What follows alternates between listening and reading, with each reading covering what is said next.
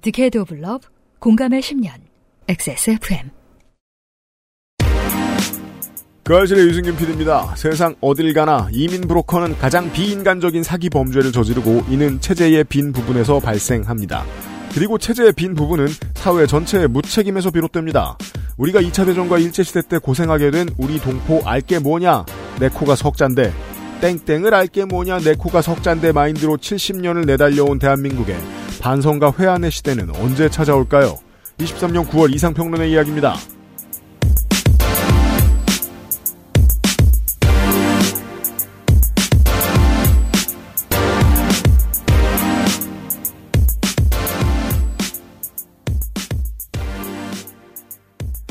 안녕하세요. 지구장의 청취자 여러분. 업데이트되는 날은 2023년 9월 9일 토요일 해지기 직전입니다. 윤세민 에이터와 제가 손희상 선생의 이야기를 들었어요. 안녕하십니까 윤세민입니다. 손바지가 많네. 네, 핫바지요. 근데 왜 핫이 솜이지? 진짜 H.O.T인가? 어제의 방송을 참고해주세요. 디귿 받침의 핫? 그런 거예요? 예, 네, 그렇대요. 아이씨, 손이, 소, 소, 솜이에요? 오, 그런가? 정말 이제 제, 일 유명해진 사례는 음. 1995년에 음. 김종필 국무총리가 음. 충청도가 핫바지입니까? 라는 발언으로 유명해졌대요. 아, 그때부터 핫해졌군요, 이 단어가. 네네. 그때부터 이 단어가 핫해졌나봐요. 그래서 이제 핫이 H.O.T인 걸로 이렇게. 그 다음에 이제 유행된 게 이제 타짜고요. 네. 어, 이 단어를 왜 안 써야 되는지 저희에게 훈계를 해주십시오, 청취자 여러분. 잠시 후에는 제가 손이상 선생의 훈계를 듣도록 하겠습니다.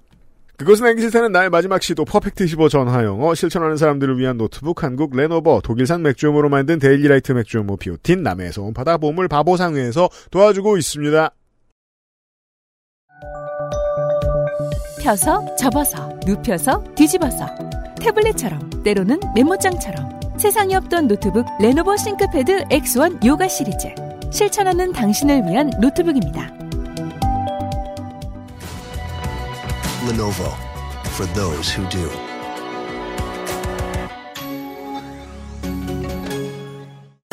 자체 교사 자격 시험을 통과한 선생님들만 수업을 진행하고 적은 학생 수를 유지해 수업의 질이 떨어지지 않는 전화 영어. Perfect 25.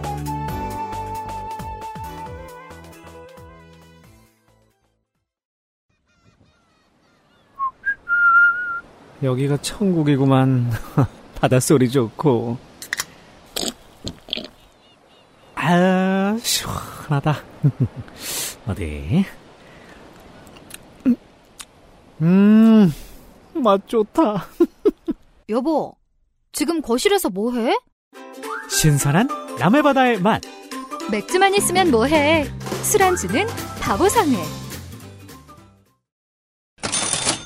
바보상회는 안주도 팔아요? 사람들이 많이 만나는 계절. 추석 명절입니다. 멀어서 먹을 거 앞에 놓지 않으면 또 싸우고 숨겨놓은 프라모델 뒤지고 맞습니다. 신발장 열고 막 그래요. 신어본다 그러고 이거 나랑 사이즈 어, 내 발이랑 똑같네 막 이런 소리 하고 그래요. 술장을 기울이다 보면은 늘상 안주가 아쉬워지기도 합니다. 그리고 또 이제 막 잔뜩 탄수화물을 튀겨놓잖아요. 배불러서 못 먹어요. 그럼 또 간단한 안주가 있어야 됩니다. 바보상의 안주 추석맞이 전 제품 5% 할인 행사를 합니다. 나름 깎았습니다. 피크닉용 세트부터 단품까지 준비가 되어 있고요. 우리가 마른 안주로 상상 가능한 모든 제품이 총망라되어 있습니다. 굳이 구색을 맞추고 싶으시다고 하시면은 근처의 시장이나 마트에 가셔가지고 과일만 갖다 썰어 놓으시면 되겠습니다. 굳이 뭐 추석 때 친척들이랑 모일 때 안 먹고 네. 그냥 사놓고 의자 오늘 중요한 경기다. 네, 그렇죠. 예. 야구 볼 때, 축구 볼 때, 오늘 중요한 드라마 오픈됐다. 음, 아니면은 뭐 공원 같은 데 나가서 그냥 앉아가지고, 무빙 마지막 회다. 그렇습니다. 그럴 때 네. 네, 바보상의 안주를 이용하시면 되겠습니다. 그냥 상시 용으로 이렇게 넣어두시면은 편리합니다. 마스크 걸 마지막 회다.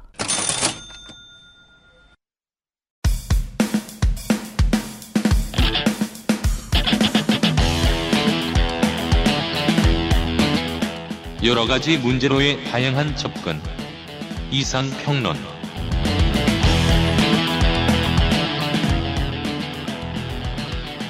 디지털화하는 게 좀 작업량이 방대하고 어려운지 방송사들도 다 건드리진 못했는데 네.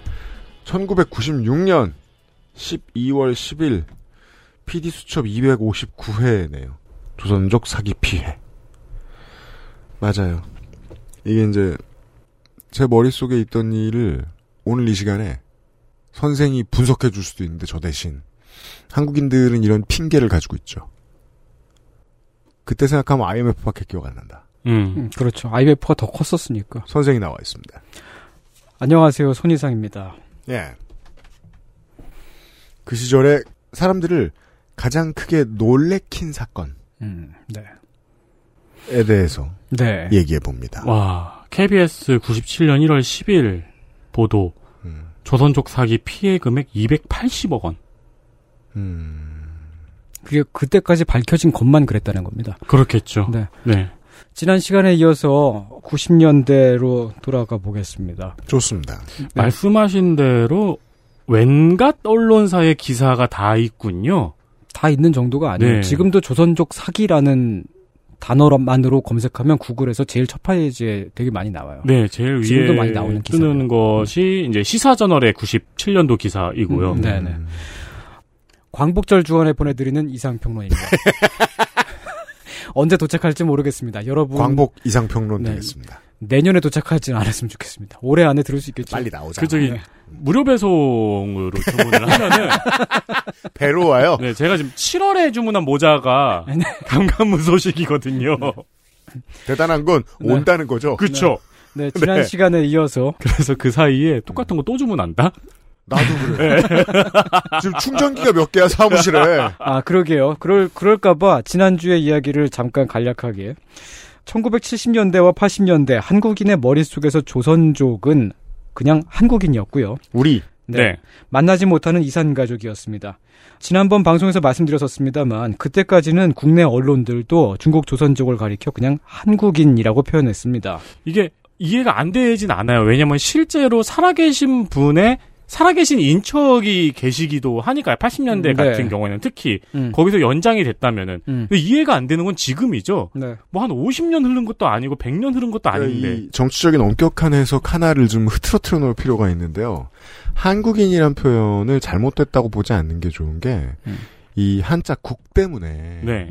네. 어떤 국적의 문제일 것 같고 이렇게 생각하잖아요. 아 저는 그렇게 생각해요. 그래서 저는 한국인이란 표현보다 한인이란 단어로 바꾸는 건 맞아요. 네, 한인이라고 다만 표현해요. 이 한국인이라는 말이 음. 그 알파벳으로 넘어가면 그냥 코리안. 코리안 이잖아요. 네. 음. 뜻이 달라지죠. 음. 그때 쓰이던 한국인이라는 말은 국적을 강조한 게 아니라 그냥 우리 음, 예, 라는 한인, 표현이었던 거예요. 한인 한민족 그러니까 뭐 까레이스키라고 하면 대단한 의미가 있나요? 아니죠. 실제로는 그냥 중앙아시아 한국인이라고 해석해도 되는 네. 거예요. 까레이스키 그냥 코리안이잖아요. 예, 그걸 뭐 고려인이라고 코리아는 고려인 아니냐? 예, 음, 어쨌든 음. 뭐그 당시에는 중국 조선족을 가리켜서 중국 동포 혹은 재중 동포라는 표현조차도 잘 안 썼어요. 그냥 한국인이었었어요. 네. 중국에 한국인 160만 명이 있다. 이렇게 음. 썼었습니다. 그냥 당연하게 우리라고 생각했던 거예요. 네.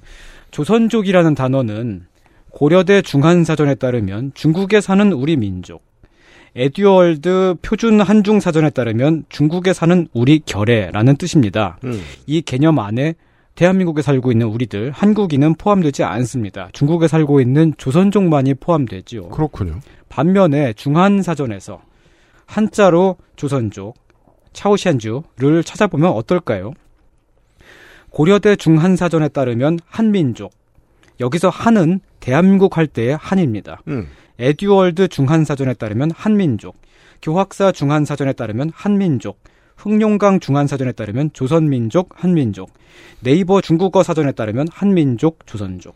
그냥 우리네요. 네, 그러니까 코리안이네, 코리안. 중국어에서 조선족이라고 하는 단어는 한국인 민족 전체를 가리키는 개념입니다. 음. 우리가 쓰는 조선족이랑 그 개념이 좀 달라요. 아, 그러면 저도 네. 그 집합 안에 포함이 돼 있는 거군요. 중국어에서는 그렇습니다. 여 앉아있는 사람들 다. 네, 음. 한국인, 북한 사람, 뭐 연변 조선족이라든가 일본 제일교포나 기타 등등 해외에 살고 있는 한국계 사람들은 전부 조선족이라고 합니다. 중국어에서 음. 두 언어 사이에 개념의 차이가 있죠. 그러네요. 네, 조선족이 뜻하는 범위가 달라서요. 그렇죠. 조선족이라는 말에 대해서 의문점이 되게 많았거든요. 네, 그건 그냥 한국에서 코리안이란 뜻이에요. 이렇게 부르는 게 맞나라는 네. 의문점이 좀 있었고, 그러니까 한국계 중국인? 예, 그래서 실제로 제중동포 혹은 조선족 사람들이 한국에 왔을 때 한국인들이 자기를 조선족이라고 부르는 게 되게 낯설게 느껴진다고들 하더라고요. 네. 그죠. 한국인은 조선족이 아닌 것처럼 얘기하니까. 이상한 언어의 역전이니까요. 예.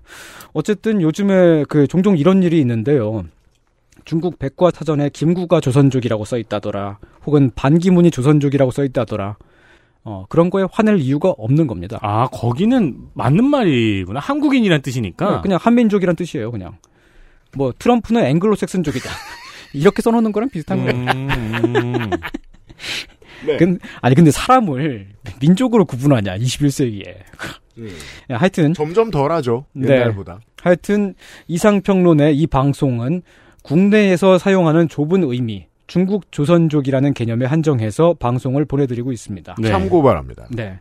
아, 어쩌면 지난번 방송을 들으시고 조선족이 입은 사기 피해만 강조하냐, 조선족이 저지른 일들도 있지 않느냐, 라고 따지는 분이 계실지도 모르겠습니다. 반드시 나오세요. 우리의 친애하는 민족주의자 여러분. 예. 네. 아, 분명 그런 일들이 있었죠. 사기 피해 사건의 전모가 밝혀지고 있던 96년도에도 큰 사건이 있었습니다. 음. 96년 8월이었습니다. 원양어선에서 조, 조선족 선원 6명이 반란을 일으켰습니다. 한국인 선장과 선원 등 11명을 상, 살해하고 공해상을 떠돌다가 아, 일본 영해에 들어갔을 때 일본 해상보안청에 붙잡혔습니다. 이 배는 8월 31일에 부산항에 귀향했는데요. 이것도 96년의 일이네요. 예. 기진맥진에 있던 선원들은 별다른 저항 없이 체포됐습니다. 아주 빠르게 1심 재판을 받았고요. 모두 사형을 선고받았습니다. 음. 아주 끔찍한 비인간적인 범죄를 네. 저지른 사람들이다. 당시의 언론 보도로만 보면 정말로 어, 심각한 사람들이었습니다. 동아일보는 이 배를 가리켜 살인선박이라고 불렀고 피비린내가 진동했다고 전했습니다. 그런데 말입니다. 음. 이 살인범 6명에게 웬 인권 변호사가 무료 변론을 자처하고 나섰습니다. 네. 이런 잔혹 범죄에 인권 변호사가 무슨 일이었을까요? 음. 이 변호사는 이 배에 원래 타고 있었던 인도네시아 선원 10명이 15일 만에 집단 하선한 사실을 밝혀냅니다. 어, 그 15일 만에 인도네시아 사람 10명이 내려간 이유는 가혹 행위를 견디지 못해서였습니다. 가혹행위를 못 견디고 내려야겠다고 결정하는데 두 주밖에 안 걸렸다. 예. 보름밖에 안 걸렸다. 이 변호사가 선원들을 찾아냈습니다. 그리고 이 선원들로부터 한국인 선장이 쓴 구타 재발 방지 각서와 어 그리고 인도네시아 영사관에 냈던 진정서를 법원에 증거로 제출했습니다. 그 선원들이 탈출한 네. 그 배를 빠져나간 선원들이. 끔찍한 사건을 본 변호사의 촉이 대단하네요. 이 변호사는 이렇게 주장했습니다. 이 배에서 저질러지던 상습적이고도 지독한 폭행과 모욕이 있었다. 지속적인 구타가 피고인들, 여기서 피고인들이란 이 그 살인을 저지른 조선족 선원 6명이죠. 네. 피고인들에게 공포감과 절망감, 자기 부정 등 복합적인 심리 상태를 일으켜서 정상적인 분별력을 크게 훼손시켰다. 그리고 이 변호사는 또한 피고인들이 사실은 선원이 아니었다는 걸 밝혀냈습니다. 선원이 아닌데 조업을 했다고요? 피고인 6명 중에 조업 경력이 있는 사람은 단 한 명도 없었습니다. 배에 타본 사람조차 없었어요. 배에서 일을 하면서 돈을 받은 것조차 아니라 직원이 아니에요? 뭐예요? 관광객이? 돈을 내고 탔습니다. 이 배에. 그럼 승객이잖아요. 네, 중국에서 노동자 임금으로 수십 개월치 급여에 해당하는 1만 위안씩을 브로커에게 내고 이 배를 탔습니다. 자, 무슨 뜻일까요? 속아서 탔다는 거죠. 아. 1만 지난 시간에 위안이면. 네. 한국에 갈 수 있게 해줄게. 한국 배를 태워서. 실제로는 이게 원두라스 선박인가 그랬는데, 어쨌든 음. 선장은 한국 사람이었고요. 한국에 갈 수 있게 해줄게. 그 말을 믿고 탄 겁니다. 그런데 그 배는 한국행 배가 아니었고요. 남태평양에서 조업을 하는 배였습니다. 사기네요? 그 안에서 계속되는 학대를 받으면서 잠도 제대로 자지 못하면서 비인간적으로 일을 해야 했습니다. 매일마다 맞아가면서요. 이 피고인들은 처음에 하선을 요구했다고 합니다. 차라리 중국으로 그냥 돌아가게 해달라. 그랬더니 선장이 너네들 자꾸 그러면 남태평양에 있는 사모아 섬에 너희들을 퍼- 버리고 가겠다. 너, 너네들 거기다 버리고 가면 너네들은 거기서 구속돼서 깜빵에 가게 될 거다. 그리고 너네들은 우리 배에 조업에 손실을 끼쳤기 때문에 손실금을 배상해야 한다. 라고 협박을 했습니다. 그 선장의 머릿속의 구조가 보이네요. 이미 사기를 당한 피해자들이고 네. 몸짝달싹 못할 시스템은 이미 마련되어 있으니까 막 굴어도 된다. 네, 어차피 이제 그 바다 위에 떠 있는 배이기 때문에 그리고 고립되어 이런- 있잖아요. 그리고 이렇게 굴 수 있는 이런 톤앤 매너를 낼 수 있는 사람이면 음. 임금도 잘 띄어먹을 거고요. 임금이란 개념이 없었겠죠. 아니 임금 임금이 없었어요. 네. 이 사람들은 음. 돈을 받으면서 일을 한 게 아니라 돈을 내고 탔어요. 그리고 거기서 맞으면서 노예처럼 일을 한 겁니다. 아마 무슨 배였을지는 정확히 모르겠지만 뭐 젓갈배였을 가능성도 높을 것 같고 왜냐면은 그러니까 육지로 들어갈 필요가 없는 배. 네네네. 네. 음. 그런 배의 경우에는 네. 뭐 정말로 바다에 빠지는 것 말고는 하선할 방법이 아예 없는. 네. 아, 선장이 이렇게 그 협박을 했다는 사실은 선상 반란에서 살아남은 한국인 항해사가 있었어요. 그 항해사 한 명을 살려뒀는데 이제 배가 이제 항해를 해야 되니까 아, 그 교차 증언에서 확인이 됩니다. 이 협박은 법적인 근거가 전혀 없는 강짜였지만 물론 그 국- 국제법상으로는 선원이 하선을 요구하면 하선을 시켜줘야 되거든요. 음. 그렇기 때문에 법적인 근거가 없는 것이었지만 한국 행만을 원했던 그리고 이 배에서 이런 조건으로 일하게 될 거라고는 상상도 하지 못했던 사람들이 선상 반란을 어, 결심을 한 계기가 되었습니다. 음. 사모아 섬에 버리고 가겠다라는 말이 정말 두려웠던 거예요, 이 사람들한테는. 음. 그 동아일보의 취재 기자는 그냥 배만 보고 와서 대충 예, 기사 예, 썼던 뭐 거예요. 피비린내 난다, 뭐 그런 그런 자극적인 얘기만 했었는데. 무책임하게. 예. 저 어렸을 때 음. 제가 뭐 남학교 올라와서 그런 걸 말을 더 많이 들었을 수도 있었겠습니다만 네. 심심치 않게 사회면에 이런 기사들이 나왔어요. 네. 갈 곳이 없는 남성들을 유인해서 음. 강제로 배에서 노역을 하게 만드는었다가 나중에 붙잡힌 경우. 네, 네. 그래서 남학교 학생들끼리는 그런 것과 관련된 농담이 있기도 하고 그랬었어요. 네. 뭐제 나이 또래 청취자 여러분들은 뭐막 그 기억하실 거예요. 오징어 잡이배에 예, 팔려간 이런 보통- 얘기 많이 들었던 음. 거. 새우잡이배라는 음. 단어로 합추 함축이 돼 있었죠. 그죠. 음. 그러니까 인력을 돈을 안 들이고 강제로 부려먹는 방법이 있었던 업계라면 음. 사기꾼들은 여기에도 접근했을 수 있죠. 네. 변호사는 이 사건을 가정 내의 상습 폭행이 끔찍한 살인으로 이어지는 경우에 빗대어서 말했습니다. 뭐 말하자면 이제 집에서 이제 남편이 아내를 매일 폭행하다가 아내가 어느 순간에 휙 돌아가지고 남편을 찔러 죽인다든지 뭐 그런 사건 있잖아요. 예.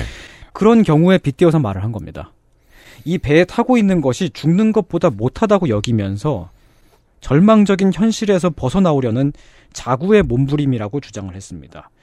저는 결코 살인을 옹호할 생각은 없고 옹호할 수도 없습니다. 그리고 이제 살해를 당한 11명의 한국인 중에는 폭행에 가담하지 않은 사람도 한 명 있었어요. 이, 이 사람은 이제 나중에 이 배에 탄 사람인데 음. 그 사람도 살해를 당했기 때문에 더욱 그렇습니다만 이 변론 취지에 대단한 설득력이 있다고 생각합니다. 왜냐하면은 이 조선족 선원들의 처지를 정확히 설명할 수 있는 단어가 하나 있거든요.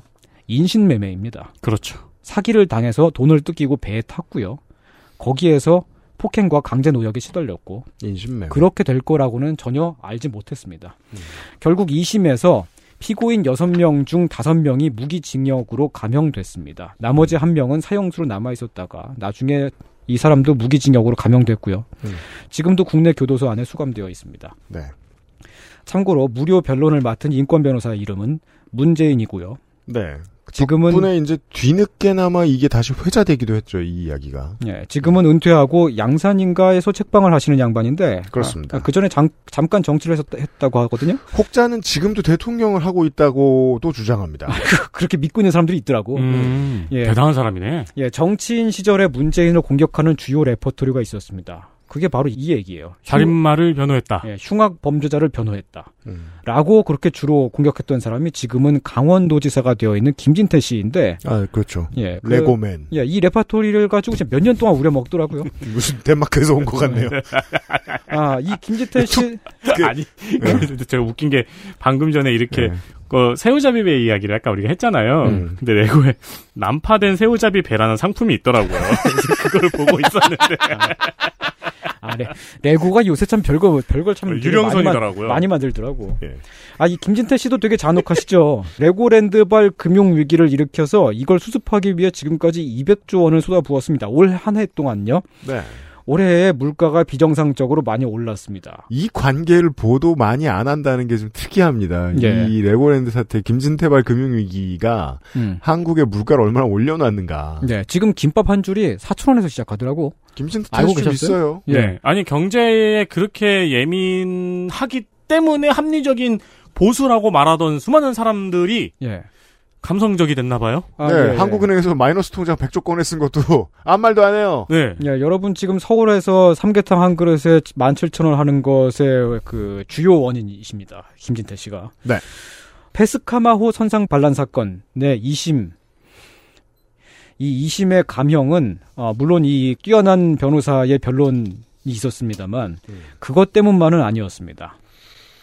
조선족 사기 피해 사건이 연일 뜨겁게 뉴스를 달구던 때였기 때문에, 이들의 처지를 동정해서 성금을 보내는 사람이 있을 정도였거든요. 음, 맥락을 이해를 한 거죠. 네, 맥락을 이해하면은 아, 이 사람들이 거기에 어, 자의가 아닌 상태로 붙잡혀서 어, 쳐맞고 그 한국식으로 얼차려 당하고 그러다가 이렇게 일이 된 거구나. 아, 예를 들면 이제 96년 12월 3일자 경향신문에 누구누구가 이 사건 피고인에게 성금을 보냈다고 나옵니다. 왜 신문사에다 보냈는지 모르겠습니다만 뭐 이제 그참 방송사나 신문사에 많이 예. 예전에는 그뭐 성금을 내려 그러면은 어디에 보내야 될지 잘, 잘 모르니까 웬만하면 그냥 언론사에 그냥 보내고 그랬었어요. 노란 봉투도 처음에 음. 시사인으로 갔죠. 네네. 경향은 그래도 이제 보수 신문 3사와 달리 잔혹 범죄를 막 계속 부각하고 그러는 걸로 돈벌이를 안 했었기 때문에 그래서 아마 경향으로 보냈던 것 같은데요. 근데 당시에는 되게 여러 곳에서 언론사 여러 곳에서 성금을 많이 받았었어요. 여러 곳으로 이제 성금 보내기도 하고요, 사람들이. 맞아, 맞아. 그거 그리고 이렇게 기사로도 이렇게 조그맣게 나왔었잖아요. 네. 네, 뭐 어디 뭐 돼지갈비 사장 3만 6천 원. 아, 맞아요. 그런 거 마- 많이 음, 나왔죠. 맞아요. 네. 음, 아, 96년도 말에 이제 MBC PD 수첩 지난 시간에 말씀드렸던 그걸로 조선족 문제가 되게 대대적으로 많이 알려졌고요. 97년도로 넘어가면은 이런저런 피해 구제 운동이 시민 사회 전반적으로 되게 크게 확산이 됐습니다. 또 시민들이 주워 담는다고 나섭니다. 네. 이때만 해도 아직은 IMF 이전이어서 그렇게 막 힘들 때는 아니었어요. 음. 괜찮을 때. 예, 그리고 조선족 문제에 어떻게 좀 도움이 되었으면 좋겠다고 생각하신 분들도 많았었고, 정부가 나서야 될 시점은 지났죠. 예, 그래서 이제 그 뭐 기업인들이나 뭐 그런 분들도 그냥 막 가서 막 돕기도 하고 그랬었습니다. 아, 그리고 초등학생들 같은 경우도 뭔지도 모르고 그냥 돈 내라고 하면 그냥 내고 그랬었습니다. 맞아요. 예, 그랬던 시절이었어요, 97년 도에. 예, 아빠 뭐, 뭐 내래. 음. 전날 밤에. 예. 예전에는 TV의 방송 3사가 성금 모금 방송이라는 걸 종종 하곤 했었습니다. UMC님은 기억하시죠? 전 어떻게 기억하느냐면 이제 예. 케이블 TV가 95년에 시작했단 말이에요. 네. 그래서 낮에 볼 게 생겼죠. 음. 근데 보통 이제 학교에서 수업 끝나고 낮에 돌아오면 케이블 TV 시대 이전에는 낮에 볼 게 없어요. 네. 가끔 통과제리나 해주다가 음. 간혹 가다 뭘 자꾸 할 때가 있어요. 네. 그러면 성금 모금이었어요. 아, 그렇죠. 뭐 무슨 그, 예. 어, 수혜 이재민 돕기 예. 성금이라든가. 수혜 관련 보도를 한 며칠 하다가 네. 그 다음 날부터 성금 모금 방송을 낮에 했어요. 보통은 네. 낮에 방송 없는데. 뭐 아니면 뭐 산불 피해 어쩌고 돕기 성금. 맞습니다. 뭐 그런 거를 프로그램 한 시간 동안 내내 앵커랑 연예인들이 그 얘기만 하는 거예요. 맞아. 그러면 돈 내려고 이렇게 쭉 줄 서 있다가 운 나쁘면 잡혀가지고 인터뷰하잖아요. 그렇죠. 아, 맞아. 맞아, 맞아. 인터뷰하는 방송도 있었다. 네, 그리고 맞아. 중간에 맞다. 가수가 노래를 하는데 노래하는 동안에 그 세, 네, 세네 줄로 이렇게 전화를 받고 계신 분들이 아, 맞아. 계속 맞아, 맞아, 맞아, 그 현장에서 맞아. 전화 받고 있잖아요. 네. 맞아. 어. 조, 조이가 프렌즈에서 그 전화 받는 역할 출연했는데 카메라에 안 잡힌다고. 그렇죠. 아, 예, 그, 그러면 이제 시청자들이 그 전화로 성금을 보내요. 약간 요즘에 그 별풍선 쏘듯이. 맞아요. 원시적인 어. 형태의 슈퍼챗이에요. 예, 실시간으로 그 TV 화면 오른쪽 위에 성금이 지금까지 얼마큼 모였는지가 뜹니다. 슈퍼챗하고 다른 점이 예. 이름을 호명해 주지 않습니다. 잘. 예, 그러면 이제 앵커가 중간 중간에 고맙습니다. 뭐 그런 얘기도 하고요. 음. 이 조선족 사기 피해 사건도 97년도에 대대적으로 이런 프로그램들이 많았습니다. SBS는 1시간 만에 1억 5천만 원을 모금하기도 했는데요. 음. 그때 그 전화를 걸면 2천원씩 빠져나갔거든? 음. 2천원 빠져나가는데, 그, 별풍이 그렇게 나가는데, 음. 1시간에 1억 5천이면 엄청나죠. 음. 그 되게 그, 국민적인 관심이 뜨거웠다는 겁니다. 음. 그렇게들 모금을 하고, 성금을 하고, 각계각층이 나서서 조선족 피해자 돕기에 서 힘을 보탰는데, 이제, 피해자였기 때문에 힘을 보탠 것도 있고, 음. 한 핏줄이라고 생각했기 때문에 피해, 그 힘을 도- 보탠 것도 있죠. 그때만 해도 그런 의식이 상당히 강했었으니까요. 음. 왜냐하면 이렇게 또 했던 이유들 중에 하나는 1만 8천 명, 거의 한 1만 8천 명 정도의 피해자들이 한국 정부를 상대로 소송을 했다고 했지 않습니까? 제가 음, 지난 시간에 그렇죠. 말씀드렸습니다. 이게 예. 저는 지난 시간부터 음. 머릿속에서 이제 두 가지 생각을 하는데 네. 연변이 아니고 음. LA라고 생각하고 들으면은 네. 되게 하나하나가 황당해요. 아, 그렇죠. 아. 음. 맞아요. 예. 근데 어쨌든 이 소송이 받아들여질 리는 없었죠.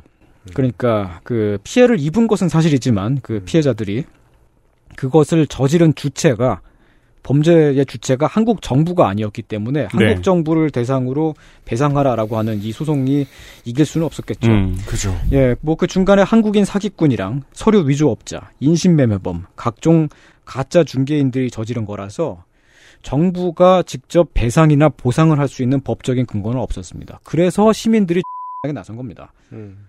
요즘에 그 아니 한 달 전쯤인가 그 예. 잼버리랑 좀 비슷하지 않아요? 한 달전 잼버리랑 비슷합니다. 예, 제가 지금 녹음하고 있을 때는 바로 엊그제입니다만, 뭐이 방송이 언제 나갈지 모르니까. 작년에 일일지도 몰라요, 잼버리가. 네. 그렇진 않아요. 네, 똥을 싼 새끼가 따로 있고, 그 똥을 치우시는 분들이 따로 있- 있는. 그게 이제 음. 문재인 정부를 거치면서 예. 이 변호사 문재인 정부를 거치면서 언론인들도 시민들도 좀 잊어버린 게 있어요. 예. 아, 레임덕. 음. 레임덕을 한 한 번 건너뛰니까 네. 레임덕이 뭔지 잘 몰라요. 음. 보통 대통령의 레임덕은 한국에서는 어떻게 표현이 되냐면 음. 임기 마지막 해에 대통령이 어디에도 안 나오는 걸로 표현이 됩니다. 음. 그리고 중앙부처가 청와대가 무엇을 주도적으로 하는 일이 별로 보이지 않는 것으로 표현이 돼요. 대통령령이 안 나오기 시작하고 음. 이때가 그랬습니다. 음. 96년이 그랬어요. 아, 그렇죠. 그때 김- 김- 사설마다 뭐 저 언론 보도 나올 때마다 음. 문민정부 레임덕 때문에 뭐가 안 된다, 뭐가 안 된다는 말을 되게 많이 하던 시절이었어요. 아, 아무도 정부를 믿지 않았습니다. 예. 전 정부가 이번 정부에 무책임하게 밀어둔 것 중에 하나죠. 레임덕. 그렇습니다. 그래서 두 배로 와요. 아, 그 그렇구나. 첫해 레임덕이잖아. 그러니까요. 그렇- 그렇구나. 지금. 아, 그래서 그런 거구나. 아. 음. 예, 뭐 하여튼 97년도였을 것 같은데 성금 냈던 음, 음, 거는 음, 음. 저도 냈습니다. 네. 제, 가 그때를 잘 기억합니다. 성금을 막 많이 걷고 그랬을 때가 음. 다마고치가 막 나왔을 때였거든요. 맞아요. 저도 있었어요. 다마고치. 네. 97년도 아마 2학기 때였을 거야. 음. 2학기 때 다마고치를 살려고 음. 제가 다마고치 살 돈이었는데 그걸 성금으로 낸 거예요. 아이고. 그때가 이제 백화점이 음. 미도파 백화점이라고 있었어요. 있었죠. 네. 지금도 남아 있는데 지금은 이름이- 많이 아니, 아니, 지금은 바뀌었을 롯데 거예요. 백화점. 많이 음. 줄어들었죠. 로, 롯데 백화점이 미, 미도파 백화점 아니야? 아, 인수, 미도파로. 아, 지점마다 달라요. 아, 지점마다 달라요? 달라 요. 아, 그래요? 아, 제가 알고 있는 그 백화점은 미도파 백화점이었다가 지금 롯데 백화점이 됐는데 네. 어쨌든 그때 미도파였을 때 제가 그 앞을 지나가고 있었어요. 노원 미도파 백화점을 말하는 것 같네요. 아, 제가 뭐 네, 자세한 걸 알려고 하지 마시고 어쨌든 그 앞에 아무도 원하지 않는 미도파. 예, 왜 그- 도망가? 그 앞에 성금을 걷는 이제 어른 들이 있었어요. 네. 근데 그 성금을 걷는 분들이 어린이를 붙잡더라고. 음. 나를 음. 나를 붙잡아서 막 무서운 사진을 보여주면서 무서운 이야기들을 막 하고 그랬었어요. 음. 막 사기당해서 사람이 막 죽고 막 자살하고 막, 막 그런 얘기를 하는데 이 버티지를 못하겠더라고요. 아, 이게. 네. 저는 어린이잖아요 그때. 포섭됐군요. 예, 그래서 포섭이 되어서 머릿속에 한 켠에서 이게 다마고치인가, 아, 또 음. 이쪽 편에서는 이제 성금을 낼 것인가 왔다 갔다 하다가 성금을 내고 말았습니다. 뭐가 떨어졌네요? 성금을 PC방 냈다는. 성금이 떨어졌다는 소리예요. 그쵸. 네. 예. 근데 누구한테 냈는지 모르겠어요. 이것 때문에 지금까지 이게 마음에 걸리는 이유가 그거예요. 내가 낸 돈이 정확히 피해자에게 전달이 됐을까? 이걸 이걸 제가 모르겠어요. 제발 잘 전달되었기를 바랍니다. 음. 피해자를 돕는 행정적인 업무에 쓰였을 수도 있죠. 아, 그렇죠. 근데 음. 그 97년도에 그 모금 운동을 막 되게 그 한국 사회 전체가 이 모금 운동을 하고 있었던 그 와중에 음. 중국 정부가 중간에 개입을 합니다. 네. 어, 그 성금을 피해자 개개인들에게 직접 전달하지 말고 반드시 중국 정부를 통해서 지급하라고 그랬거든요. 아니 왜? 모르겠어요. 왜 그랬는지는 모르겠고. 외화라서 그런가? 글쎄 모르겠어요. 음. 그러니까 그냥 아마 제 생각에는 중국 정부에서 누군가 중간에 헤쳐먹은 놈이 있었어요. 헤쳐먹은 새끼 있었겠죠. 제가, 제가 사람을 못 믿어요 이제. 아, 그 이게 시대가 이렇게 되고 나니까 이게 음. 이런 기록도 있습니다. 중국 정부가 개입을 했었다. 네 헤쳐먹었다는 게 기록은 없습니다만. 음. 그랬을지도 모르고 뭐 아, 아니면 말고. 여기는 아- 모르는. 아, 뭐 아, 우리가 알 수가 없잖아. 그 중국 네. 사람이 뭐 헤쳐먹었는지 그걸. 음. 어쨌든 뭐 시간도 많이 지났고요. 음. 97년도에는 피해 보상을 요구하는 조선족의 시위도 종종 일어났습니다. 네. 서울에서는 음. 예, 농성에 들어가기도 했습니다. 조선족 피해자들이. 음. 그 음. 일단 집안이 다 망했고 네. 자기가 겨우 살아서 음. 한국에서 나의 고국 땅에서 비참한 인생을 살고 있던 분들이었을 거예요. 음. 아 그렇죠. 전부 그런 분들이셨습니다. 돌아가지도 못하는. 돌아갈 수도 없죠. 갈 수가 없죠. 네. 음. 그때 한국 정부가 이들을 보고 있던 시선은 단순히 불법 체류자예요. 강제 진압 여부를 놓고 저울질하기도 했어요. 어, 거기에 이제 그 김수환 추기경이나 법륜스님이 가가지고 이제 정몽준 같은 표정으로 어 이러고 있으니까 그래서 이제 어쩌지 못한 거고요. 음, 그렇죠. 아 그때 한국에 와 있던 조선족 사람들 그러니까 이제 한국으로 오게 된 돌아오게 된. 예 한중 수교 이후의 첫 번째 세대죠. 그러네요. 단순히 불법 체류자, 불법 노동이었다고만 볼 수는 없습니다. 왜냐하면 한국에 오기 위해 이미 전 재산을 날리고 큰 빚을 졌고요.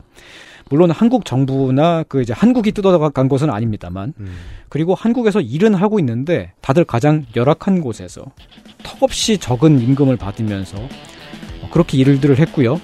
그렇게 번 걸로는 빚을 갚을 수도 없었습니다. 그렇습니다. 이 조선족 피해자들이 스스로를 피해자라고 공식화했던 사람들이 어, 한국에 오기 전에 아무도 그런 상황을 원하지 않았습니다. 누가 그런 상황을 원하면서. 네, 그렇죠. 네. 그렇게 될 거라고 생각해서 빚을 져가면서 한국에 온 것도 아니고요. 원하지 않았고 속아서 온 것이죠. XSFM입니다.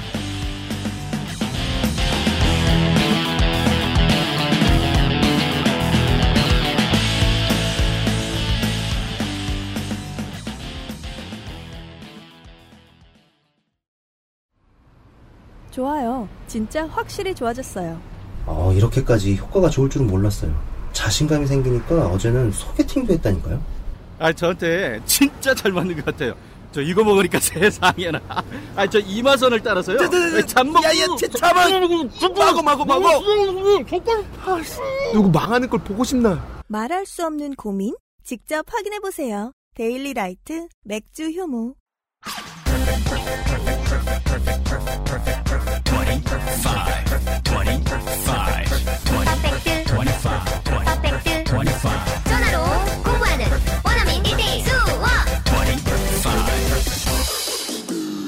Why don't you call Perfect 25?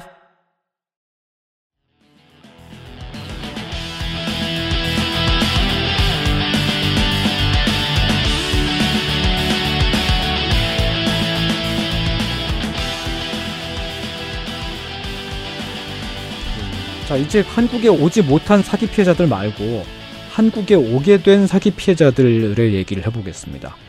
90년대에 밀항, 그러니까 자발성이 있다고 볼 수 있는 자발적인 밀항과 비자발적인 인신매매가 혼재된 형태로 한국에 온 그 당시 이른바 불법 입국자라고 불렀던 그 사람들. 처음에 음. 연변에서 사기꾼들이 가가호호 돌아다니면서 홍보 전단 따위를 만들어 돌렸을 때는 절대 이런 메시지가 아니었겠죠. 네. 예, 합법적으로 돌아갈 수 있다. 네. 라고 홍보했고 그 홍보를 보고 속아서 왔을 사람들. 네.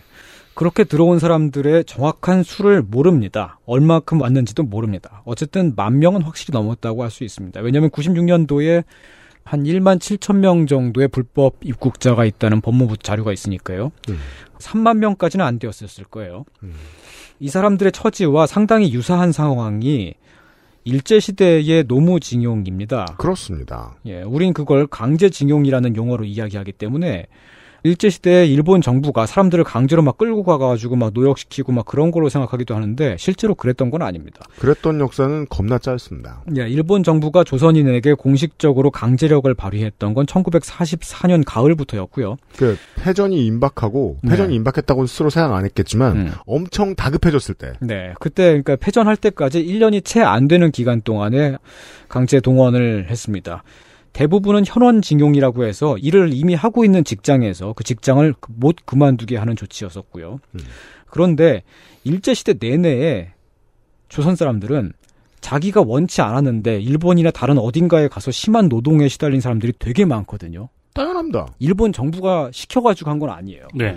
일본 정부가 44년에 강제 동원을 실시하기 전에 몇 년 동안 알선이나 모집을 통해 합법적으로 내지 취업, 내지라는 건 일본이란 뜻이고 내지 취업을 시켜주는 제도가 있었습니다. 이 사람들은 서류상으로는 지금도 자료가 남아 있는데 임금 차별을 받거나 학대를 당하거나 그러진 않았습니다. 그래서 이 자료만을 근거로 해서 우익들이 아니 뭐 그런 뭐 강제동원 그런 거 아니지 않느냐, 강제징용이 아니지 않느냐라고 주장하는데 아, 일본 우익이나 뭐 한국 우익도 예. 내미는 자료가 요거군요. 예. 근데 우리가 말을 하고 있는 그 한국에서 생각하는 그 강제징용이라고 하는 건 이 사람들이 아니에요.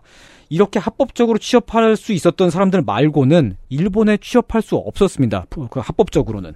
조선반도에서 일본으로 가는 자체도 유학이라든지 연수생이라든지 그런 자격 등으로 허가를 받아야만 갈 수 있었고 일본 내에 취업하는 것 자체는 금지가 되어 있었어요. 그런데도 일본 내에 조선인 노무자들이 되게 많았잖아요. 이렇게 합법적으로 모집해서 간 사람들 말고 올해 9월 1일이 관동 대지진 대학살 100주기입니다. 1923년에 조선인 노동자들이 일본에 있었어요. 조선인 노동자들이 그 당시에 일본에 있었다는 그 자체가 불법이에요. 일본의 법에 따르면 네. 이 사람들이 원해서 불법 취업자가 된 것일까요? 일본에서 존재할 수가 없는 사람들이 일본에서 학살을 당했습니다. 음. 1930년대와 40년대에도 숱하게 많은 조선인 노동자들이 일본에 있었습니다. 서류상으로 존재하지 않는 사람들이었어요. 가장 열악한 환경에서 가장 힘든 일을 했습니다. 우리는 그것을 강제징용이라고 주장을 하죠. 말을 하죠. 일본 정부는 정부가 국가가 끌고 온 게 아니니까 배상할 수 없다고 합니다. 바로 이거. 조선인은 원해서 노역을 하러 간 게 아니었는데 일본 정부가 시켜서 그렇게 간 것도 아닌 약간 되게 중간에 그 애매한 상태인 거잖아요. 그럼 중간에 누가 데리고 간 사람들이 있죠. 바로 사기꾼, 브로커, 가짜 중개인, 사실상의 인신 매매범들이 있었죠. 드라마 파친코라고 넷플릭스 드라마 있잖아요. 애플 TV 드라마죠. 아, 애플 TV 드라마. 음. 거기서 보시면 이제 이민호 씨가 요새 넷플릭스도 하나? 예, 이민호 씨가 거기서 이제 야쿠자로 나오는데 음. 일본에 가면 잘 살 수 있다고 김민아 씨를 속여요. 그렇죠. 예, 그 김민아 이 김민아는 그 김민아 아저씨가 아니고 아, 아니야? 예, 그 나중에 윤여정이 돼요. 네. 윤여정 씨가 되는 우리가 아는 씨가. 김민아는 세상 어딜 가도 행복할 수 없다고 믿기 때문에 예, 끌려다니지 그렇죠. 않아요. 절대로 이- 우리가 아는 김민아 아저씨는 절대로 일본에 가지 않았을 텐데 음. 거기에 좋아서 나오는, 가지. 예, 거기에 그 나오는 덕질하러. 거기에 나오는 김민아 씨는 속아서 가죠 일본으로. 그렇죠. 왜 그런 일이 발생했느냐면 그때 일제 시대에 일본인은 되게 쉽게 조선에 올 수 있었지만 조선인은 일본으로 가는 게 쉽지 않았거든요. 네. 그러한 처지. 한국의 법률적으로는 미립국자라고 불리는 미립국해온 90년대 중국 조선족의 처지가 비슷하다고 저는 주장합니다. 97년도에 한국 정부를 대상으로 한 조선족 피해자들의 손해배상 소송은 실패했습니다. 그러나 여전히 문제가 해결되지는 않았었죠. 시민들이 많이 모금을 하고 피해 돕기 운동에 어, 종교계가 팔을 걷고 나섰음에도 여전히 문제가 남아 있었습니다. 왜냐하면 조선족의 법적인 지위 문제가 해결되지 않았고요. 여기서 법적인 지위 문제라는 것은 이 조선족 사람들, 중국 동포들을 어떤 자격으로 볼 것인가입니다. 어, 92년의 실수. 네. 한국인인가, 중국인인가, 혹은 한중 이중 국적자인가 그런 것을 어, 사회적으로 법률적으로 합의가 되지 않은 상태인 겁니다. 음. 그리고 그러한 비확정적인 상황에서 조선족 사람들의 입국 조치 자체가 이제 말하자면 이제 임시 조치 같은 것이었으니까 전 재산을 날려가면서까지도 한국에 오려고 하는데 그것을 받아줄 수 있는 여력도 국내에 없었어요. 재외동포법 개정 운동이 벌어집니다. 90년대.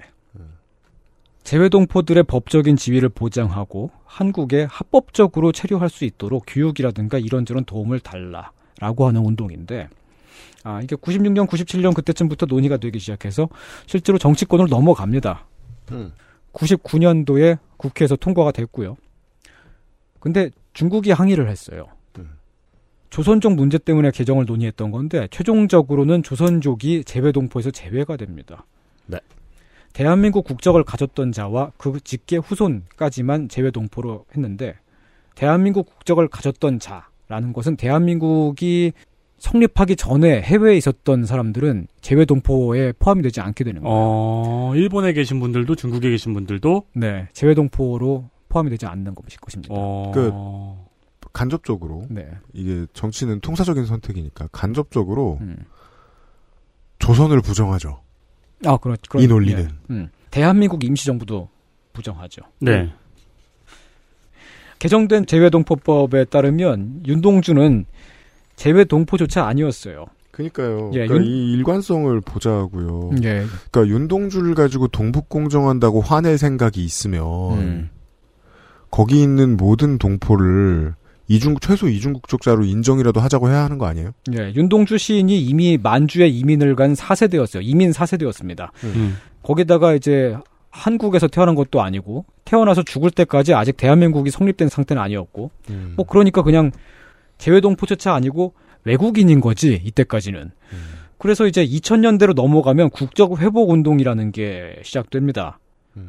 제가 지난 시간에 방송을 시작할 때 말씀을 드렸었죠. 대한민국의 국적 조례가 1948년에 나왔는데 중화인민공화국은 1949년에 생겼다고 말씀드렸습니다. 음. 그러니까 중국이 생기기 전에 이미 한국인이었으므로 한국 국적을 회복을 시켜달라라고 하는 그런 운동입니다. 2003년쯤에 되게 진지하게 이런 운동이 크게 있었습니다. 합리적이네요. 합리적이지만 또한 이상적이기도 했죠.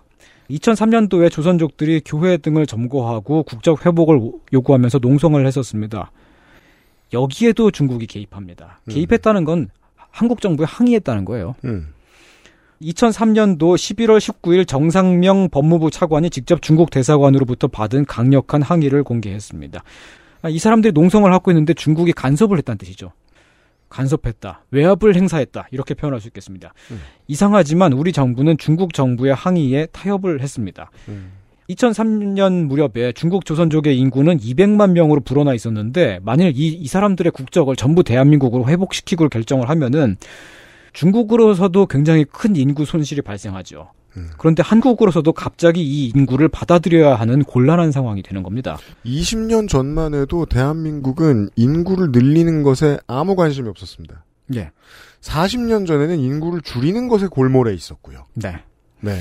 그러니까 이게 법률적으로 보면 중화인민공화국이 생기기 전에 한국인이었기 때문에 한국 국적, 국적자다라고 주장하는 것이 합리적이고 타당한 것 같지만 정치적으로 고려를 했을 때 이걸 되게 현실적으로 받아들이기가 어려운 거죠. 50년이 지난 다음에는 어렵죠. 네. 그러니까 그, 래서 최초에 지난주에 선생이 지적한 게 정확한 게요.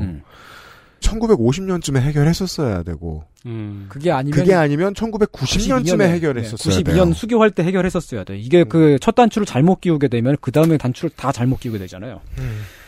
2003년도 12월에 이 운동이 현실성이 없다고 꼬집는 민주평통 자문위원회 칼럼이 오마이뉴스에 실리기도 했습니다. 그것도 이해는 됩니다. 네, 그렇죠. 이게 그 이 운동을 막 뭐라고 하는 게 아니에요. 근데 현실적으로 이루어지기는 어렵다고 말을 하는 거죠. 네.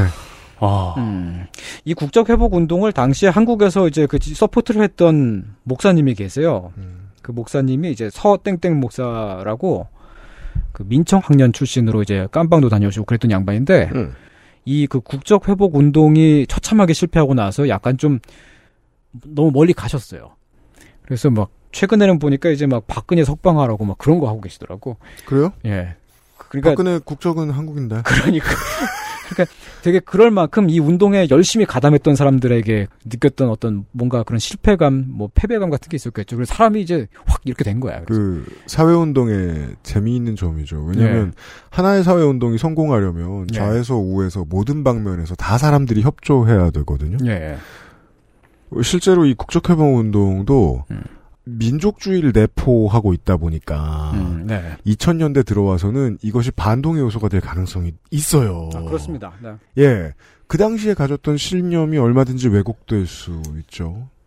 좋게 말하면 열정적으로 살았다는 증거고요. 음. 네. 나쁘게 말하면 아, 근데 사람들은 정말 그, 못됐어요. 그 사람이 사람이 되게 그 젊었을 때 청춘기에 혹은 뭐 조금 한 30대 40대라고 하더라도 막 음. 신념을 다해서 막 그 열과 성의를 다해서 사회 운동에 뛰어들었다가 실패했을 때 있잖아요. 그렇죠. 그때 느끼는 충격은 이만저만이 아니에요. 왜냐면 내가 옳다고 믿었던 것이기 때문에 거기에 투신했는데 음. 결국 실패했을 때는 그래서 갑자기 막 뉴라이트가 되고 그런 사람들 많더라고. 그니까요. 음. 이 다음에 유명해져가지고 근식형 한번 인터뷰해봐야 되는데 말이야. 근식형이 누굽니까? 김근식. 아, 아, 네. 아, 그분도 좀, 예, 제가, 제가 말씀드리지 않겠습니다. 네. 예. 아, 오마이뉴스 얘기를 했으니까 이, 이 말씀도 드리겠습니다. 음. 혹시 최근에, 최근뿐만이 아니라 최근 몇 년 동안에 커뮤니티 게시판에서 조선족과 고려인의 차이라는 게시물을 보신 적이 있으신지요? 음, 저는 네. 못 봤습니다. 아, 윤 기자님 혹시 보셨나요? 요, 요 글의 논지가, 음. 어, 저번에 선생이 윤동주 선생 네. 이야기를 했을 때는요, 조선족 이야기를 했을 때 음. 가장 많이 달린 댓글의 논지와 똑같죠. 아, 그런가요? 아, 네. 네. 2019년 9월 달에 이 게시물이 펨코, 보베드림 등등에 올라온 것을 시작으로 해서 거의 모든 대형 커뮤니티 게시판에 다 올라왔는데요. 음. 그 같은 커뮤니티 게시판에도 이제 뭐 한 몇 달씩 그 차를 두고서 계속 올라왔습니다. 음. 검색을 해보니까 나오는 게시물이 각종 커뮤니티 게시판에 총 111건 있었고요. 음. 여기저기서 많은 추천을 받고 베스트 게시물로 올라가 있습니다. 가장 최근에는 올해 7월 12일에 딴지 게시판에 올라온 게 있고 음. 2019년부터 지금까지도 계속해서 반복적으로 올라오고 있는 그런 게시물이란 얘기예요. 그리고 반복적으로 올라온다는 건 뭐- 무슨 말이냐면은 사람들이 많이 공감을 하고 댓글도 달고 막 그런다는 얘기겠죠. 네. 아, 어느 커뮤니티든지 예외가 없습니다. 수년에 걸쳐서 다 올라와 있습니다. 게시물의 내용은 이렇습니다. 저는 우즈베키스탄 사람 아니에요. 한국인이에요. 라고 말하는 우즈베키스탄 사람의 짤이 있고요. 나는 키르기스스탄에서 살고 있는 한국인이야. 라고 말하는 고려인의 짤이 있고요. 그리고 이것, 이들과 대비가 되게 웬 조선족 중년 여인이 이렇게 말하고 있는 짤이 있습니다. 주위 친구들이 그럽니다. 잡혀가면 나중에 우리 땅에 돌아가서 한국놈 하나씩 죽이겠다고 라고 말하고 있는 짤이 있습니다. 이렇게 해서 동국권 출신의 고려인 동포들과 중국 출신 조선족 동포를 비교하는 게시물입니다. 아, 이게 각종 커뮤니티 게시판에 수없이 많이 올라가 있고 그 조회수를 합치면 수천 천만이 확실히 넘어갔던 것 같아요. 네. 그럼 이 조선족 중년 여인의 말은 어디서 나온 걸까요? 자, 이 게시물이 처음 국내 대형 커뮤니티에 올라온 것은 2019년입니다. 그런데 이 중년 여인의 말은 2003년에 오마이뉴스에 실린 기사입니다. 2003년 거를 따가지고 2019년에 다시 확대 재생산을 하고 있는 거죠. 그렇군요. 2003년도에 강제 추방의 위기를 겪고 있었던 조선족을 취재한 오마이뉴스 기사였습니다. 기사 제목은 조국 찾은 사람들 이렇게 쫓아내야 하나였고요. 기사 내용을 보시면 이런 말들도 나옵니다. 왜 오긴요? 조국이라 왔지. 중국에도 조선족이라고 차별하고 그런 게 있거든요. 이런 인터뷰가 나오고 또 이제 한국에 미립국을 해서 왔고 오는 와중에 바다에 빠져 죽은 사람도 봤고 인권 유리는 말도 못한다고 하는 인터뷰도 있고 그러니까 우리가 두 시간 동안 얘기한 그 얘기요. 미립국을 하게 만든 것도 한국인, 네. 재산을 착취한 것도 한국인, 음. 인권 유린한 것도 한국인. 특히 2003년에 이 기사에서 불법 체류를 하고 있다고 말을 하는 게 이, 이 중년 여인이 아니라 기사에서 불법 체류라고 하는 용어를 쓰고 있지요. 90년대에 왔다는 겁니다. 한국에. 그럼 이 사람을 단순히 불법 체류자라고 그렇게 바라보는 게 맞아요? 맞습니까, 그게? 분명히 속아서 왔을 테고, 전 재산을 털리고 빚을 지고 왔을 텐데, 조금 다른 처지가 아닌가 생각합니다. 그리고 이 여인이 한국놈 하나씩 죽이겠다는 말을 하기 전에 그 앞에 나오는 말이 있어요. 붙잡혀서 강제 추방을 당하는 다른 동포를 보았다는 겁니다.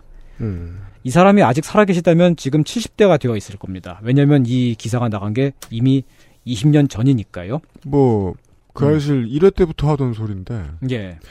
social이 발달하고 이제 커뮤니티 게시판 같은 게 발달하면서 음. 모든 훈련 안된 사람들이 저널리스트가 될 권력을 가지게 되죠. 네. 그러면서 이제 베댓이 되기도 하고 베스트 게시물이 되기도 하는데 음. 그래서 쉽게 쓸 수 있는 저널리즘 중에 하나인 옐로우 저널리즘에 빠져들게 되죠. 맥락을 쭉 얘기해주고 때리지 마 야 했는데 막판에 만 보여준 거죠. 네. 이렇게 해서 혐오를 또 양산하고 네. 음. 그리고 그게 또 사회에 영향력을 미칩니다, 실제로. 요즘에 그러고 있는 어, 것 그럼요. 같습니다. 2003년도에 이 여인이 그렇게 인터뷰를 했었던 그 배경에는 2003년도에 이제 국적회복 운동과 강제 추방을 하고 있었던 한국 정부의 음. 어, 그런 배경이 있습니다. 95년도 무렵에 한국에 왔던 사람들은 한국에서 힘든 일만 하고 있었을 텐데 아직 빚을 다 갚지 못한 상황인 거죠. 음. 2000년대 초반쯤에 강제 추방을 하나둘씩 당하기 시작했고요. 국적 회복 운동이 헌법 소원으로 이어졌습니다. 음. 중국과 92년도에 조약을 맺었을 때 국적 문제를 해결했어야 하는 의무가 한국 정부에 있지 않느냐. 지금이라도 조약을 다시 맺어서 국적 문제를 해결해 달라라고 하면서 헌법 소원을 냈었는데 2006년도에 판결이 나왔습니다. 정부에 그런 의무 없음. 이게 헌재의 판단이었습니다. 음. 조대현 재판관이 일부 반대 의견을 냈는데요. 제중동포들도 1948년 국적 조례에 의해 대한민국 국적을 취득했다고 보아야 하고 그들 자녀들 역시 혈통주의에 의해 우리 국적자로 보아야 한다. 그런데 우리 정부는 제중동포들을 우리 국적을 상실한 중국 국적자로 취급하여 왔으므로 제중동포의 기본권을 침해한 것이 분명하다고 선언해야 한다. 말 되는데요? 네. 그러니까 그 조약을 맺어서 국적 문제를 해결해야 하는 의무는 없지만 그렇다고 하더라도 제중동포들에게 대한민국 국적자로서의 자격이 있다는 그런 선언은 있었던 것입니다. 근데 보통 이렇게 헌재에서 이런 식으로 나오면 이, 이 문제를 정치가 해결하려고 노력을 해야 되잖아요. 해결을 하지 않는 것이 조선 족은 투표권이 없기 때문이죠. 음. 법륜 스님이 조선 족 영주권자들에게 여러분에게 지방선거 투표권이 있습니다. 투표하세요라고 되게 발을 띄우면서 말을 많이 하시고 다녔거든요. 지금도 네. 찾아보시면 나올 겁니다. 법륜 스님 의외로 되게 그런 일 많이 하셨더라고. 음. 그리고 17년이 흘렀습니다. 2003년도, 2006년도의 헌재 판결로부터요. 조선족의 지위 문제는 아직까지도 해결되지 않았습니다. 90년대 사기 피해 사건은 일부 범인들을 범죄자들을 붙잡았고 대부분의 피해자들에게 배상 문제 같은 것이 해결되지 않은 상태로 피해자는 구제된 경우가 거의 예. 없고. 예, 구제된 사람들도 일부 있습니다만 그냥 흘러갔습니다.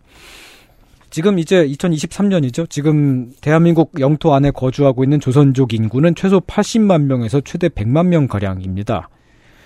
80만 명은 이제 공식적인 수치고요. 100만 명까지 추산하는 것은 이제 어, 밀항 등의 방법으로 혹은 서류 미비자들의 네. 추정치를 더한 네, 그런 거죠. 것이죠. 어, 어쩌면 원래 가졌어야 할 지위를 가지지 못했고 그렇기 때문에 비국민이 되어서 대한민국 영토 어딘가에 살고 있습니다. 90년대에 이주해온 첫 번째 세대는 이제 시간이 많이 지났기 때문에 노인이 되었거나 세상을 떠났습니다. 음.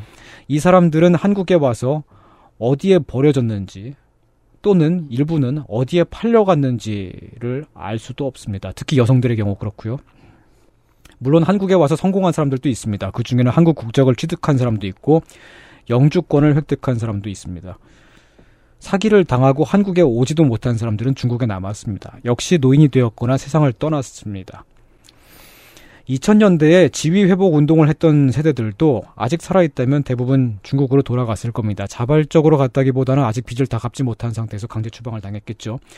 우리는 1970년대와 80년대 조선족 사회를 바라보았던 그때 그 기억을 다 잃었고요. 90년대에 있었던 사건도 희미해지고 있습니다. 이런 얘기입니다. 예. 그런데 우리가 기억을 잃는다고 해서 그 사람들도 기억을 잃어버릴까요? 이상평론이었습니다. 고려인과 조선족의 차이라는 게시물의 주제는 예. 고려인들은 스스로를 한국인이라 생각하고 네. 조선족은 스스로를 중국인이라 생각한다. 네. 라는 게 주제였어요. 그렇죠. 저는 그걸 보고 조금 헷갈린 게 음. 우리는 국적과 민족과 정체성을 전부 다 하나로 보잖아요. 그렇죠. 한국인이면 당연히 한국 국적자이고 한국 민족인 거죠. 네, 그렇게 생각하죠. 다민족 국가. 예를 들자면 일본의 소수민족은 한국 교포고 음. 조선족 역시 중국의 소수민족이잖아요. 네. 미국 같은 경우는 뭐 말할 필요도 없고요. 음. 그- 그걸 분리해서 사고한다는 게 어떤 걸까를 내가 아직 체감을 못 하고 있나? 아니 근데 그 한국계 사람들이 미국 국적자가 되어서 어, 나는 한국계지만 미국인이야라고 말하는 곳에는 사람들이 그렇게 거부감을 느끼지 않아요. 음, 네. 근데 희한하게 그 중국의 조선족들에게는 한국인이 아니라 나는 중국인이야라고 말하는 것에 대해서 상당한 거부감과 심지어 반발감까지 느끼죠. 음. 벌거벗은 권력의 층위가 있기는 있죠. 제가- 그리고 그, 예, 예. 예, 그 조선족 사람들이 음. 원래는 한국인이라고 생각했었을 겁니다. 말씀하신 것처럼 2006년, 2000 국적 회복 운동 2003년에 있었고 네. 그 전에 더 많은 노력들이 있었는데 네. 어떻게 보면 한국에서는 사실 거들떠도 보지 않은 그 사람들이 그 조선족 사회 전체가 겪은 90년대 사건들은 어, 그 사회가 대한민국을 바라보는 시, 선과 감정을 크게 바꿔놓기에 충분했을 을 거라고 저는 생각해요. 음. 이거 도저히 이건 세대가 지나도 잊을 수가 없는 기억이었을 거라고 봐. 그렇죠. 또 하나 이상평론에서 가끔 다루는 소재죠. 번역하다 생기는 왜곡. 아, 예, 예, 예. 근데 이 번역하다 생기는 왜곡은 단순 실수 절반, 음. 의도적 곡해 절반. 네. 이거든요. 네. 아까 이제 재미교포 얘기 잘해주셨는데 재미교포가 내가 코리안 아메리칸이다. 나는 코리안이다 라고 얘기한다고 저 새끼는 한국인이 아니고 코리안이다 라고 말할 사람이 있나요? 그러니까요. 감히 차별할 생각이 없는 거죠. 음. 자오샨추라는 말은 똑같이 한국인이라는 말인데 아, 감히 방금 차별할 중국어 하신 거예요? 감히 차별할 생각이 있는 거죠. 음. 최대한 읽어봤어요. 네네. 왜 그 저 미국인들한테 중국어 가르칠 때 이렇게 얘기하잖아요. 음. Oh, what, how 어. 성조 성조 이렇게 외우라고. 저는 그거 배워도 못해. 네. 그런 거에 대해서 제가 그런 농담 한번 했었죠. 지난번에 저 도쿄 놀러 갔다 온 다음에 음. 이것들이 어설프게 내가 친절하게 하려고 일본어 배워가지고 일본어로 얘기하면 건성으로 대답하다가 네. 영어로 하면 잘해준다고. 음. 그 일본에 계신 분들 다 공감하거든요. 음. 저는 여전히 한국인의 기본적인 정서가 그렇게까지 상스럽진 않다고 믿어요. 다만 그래도 한 절반쯤은 일본이랑 똑같아요. 그 점이. 음. 그건 얘기해야 돼요. 자, 그 지점에 있어서 정치가 얼마나 꿈 많은 젊은 언론인이나 정치인들을 속상하게 하고 생채기를 내는지에 대한 설명을 끝으로 좀 하겠습니다. 네. 2022년 10월 23일 머니투데이의 기획 기사입니다. 작년이네요. 700만 재외 동포 소멸 위기 한국의 구원군 될까? 기획 기사의 일부입니다. 음. 머니투데이 리포트 이민청 피할 수 없는 선택.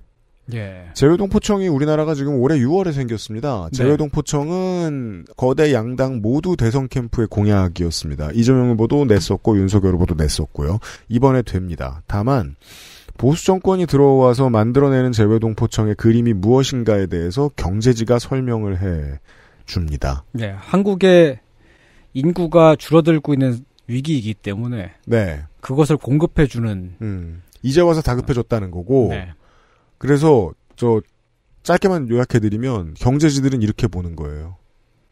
돈 없는 나라의 교포들이 돌아올 때는 동포들이 돌아올 때는 피지배층처럼 써먹을 생각이 있는 거고 음.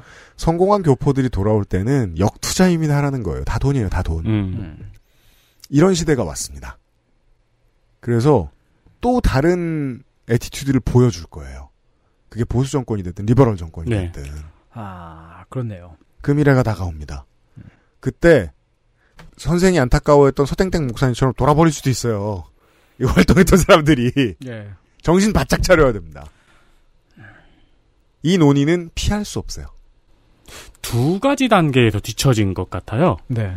일본이나 중국 가깝다고 생각하는 그 나라조차도 한 국가 내에 여러 민족이 있잖아요. 예, 그러니까 예, 국가 내에 여러 민족이 있는 것을 받아들이고 있는 사람들인데 음. 지금은 그 국가 내에서 여러 민족 구분을 하지 말자는 단계로까지 넘어가 있잖아요. 네. 세계는. 근데 우리나라는 한 국가 내 여러 민족도 받아들일 수가 없는 마인드잖아요, 지금. 네. 네. 음. 근데 다른 나라의 우리 민족도 받아들일 생각이 없습니다. 음. 네, 그렇네요. 이 맥락 되게 자세하게 여러 번 많은 사람들한테 설명해야 돼요. 중국 동포들 무슨 중국 공산당 마인드로 동북공정하려는 깡패들 아니고 우리나라에 지금 건물주로 호화로운 여생을 살고 있을 어떤 사기꾼들에게 단체로 수백만이 당한 사람들이다. 라는 얘기 많이 해줘야 돼요. 음. 이 사람들 다시 기쁘게 우리 사회의 일원으로 맞아들이고 싶으면 제대로 된 사과, 피해 보상해야 된다. 라고 말할 줄 알아야 돼요. 이거 정확히 전달되죠? 저는 한국인들이 이거 못 받아들일 가능성 없다고 생각합니다. 그러게요. 네, 네. 그렇습니다. 그런 그 반개에 비슷한 일 우리 저 저 벨비클럽장이 하고 있잖아요. 음. 이런 활동가들이 좀 생각해야 돼요. 음. 대중 설득할 수 있다. 네. 대중 밴댕이 소갈딱지 아니다. 왜냐면 대중이 밴댕이 소갈딱지이길 바라는 건 보수가 원하는 거고. 그리고 실제로도 90년대에 그 피해 보상, 피해 구제 운동에 나섰던 그 대중이기도 하죠. 네. 그러니까요. 네. 네. 그리고 일단 뭐 한 30년쯤 걸리겠지만 조선족이라는 단어의 소비도 그만 둬야겠네요. 서서히 사라지지 않을 거라 생각해요. 네. 저는 한국계 중국인이 올바른 네, 표현 그 아닐까요? 제가 뭐 항상 뭐 이상평론을 만들 때도 그렇습니다만 저는 어떤 일을 분석하거나 뭐 깊게 보거나 그럴 때 그 일이 그 전에는 어땠는지 그 전에는 또 그랬다면 어땠는지 등등등 해서 과거로 계속 거슬러 내려가면서 그렇게 보잖아요. 긴 기간 동안에 하나의 어떤 흐름 같은 걸 그냥 보게 돼요. 저는 지금이 그냥 그 앞으로 가게 되는 어떤 순간으로 이제 흘러가고 있는 그런 것으로 보는데 조선족이라고 하는 단어도 뭐 부정적인 뉘앙스가 사라져 갈 수도 있고 뭐 아예 그 단어 자체가 사라질 수도 있고 모르겠습니다. 어쨌든 저 민족주의자 아닌데 민족주의자처럼 얘기하면요. 네. 어, 연기를 비롯한 네. 중국 각지에 흩어져 살고 있는 우리랑 같은 민족인 사람들은 자랑스러운 조선족이고 한인이고 한국인이고 코리안입니다. 어 진짜 민족주의자처럼 얘기하네요. 내가 말했지. 예고하고 했어요.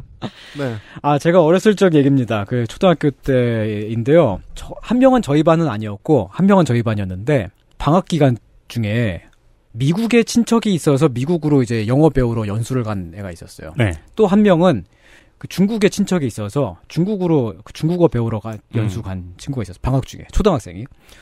미국으로 갔던 친구는 영어를 하나도 못 배우고 왔어요. 음. 왜냐면 그 한인타운에 가잖아. 그렇죠. 한인타운에 가서 뭔 영어를 씁니까? 순두부 그리고- 먹고 예, 왔겠지. 그리고 뭐 이제 그 초등학생이 미국 가가지고 저건 해발고도가 얼마나 돼요? 그러면은 야 그 해발고도란 말을 알아 막 이렇게 한국말을 하고 그런 잘하니까 어른들이 막 돈을 줘. 한국말 해보라고 시키죠. 예. 그래서 우리 애는 한국말 안다고. 걔가 한국에 돌아오고 나서는 걔가 생- 걔 마음속에 남아 있는 건 이런 거예요. 음. 영어라는 것은 배울 필요가 없는 언어다. 그렇게 이- 생각하고 음. 한국어를 잘해야지 돈을 받는다. 그렇게 생각하는데 중국으로 간 친구 같은 경우 아, 제 친구는 아니었습니다. 그 중국으로 간 애도 중국어를 하나도 못 배우고 왔어요. 왜요? 한- 중국어를 아무도 안 쓰니까. 똑같으니까. 중국어를 안 써. 어, 갔더니 다 한국말 쓰고 있고, 막, 뭐, 간판 다 한글로 써 있고, 중국어 배울 필요가 없는 것 같아.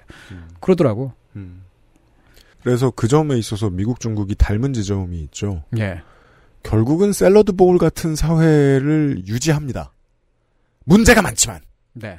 실제로 멜팅팟이 아닌 걸 알고 있어요. 정치도. 음. 그러니까 용암처럼 끌어올라서 다 한 가지 모양으로 녹지 않았다는 걸 알고 있어요. 음. 자기들 모양 대충 지켜 나가면서 민족 커뮤니티 유지되고 그게 나라로서 유지되고 그 사람들 중에 군인도 나오고 정치인도 나오고 하는 사회가 됐어요. 음. 한국이 그걸 거부한다? 평생 거부해 보라는 거예요. 그게 답이 아니라는 건 극우도 알아요. 음. 진보도 알지만 극우도 알아요.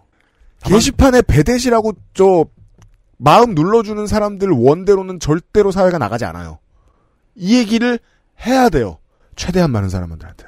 네.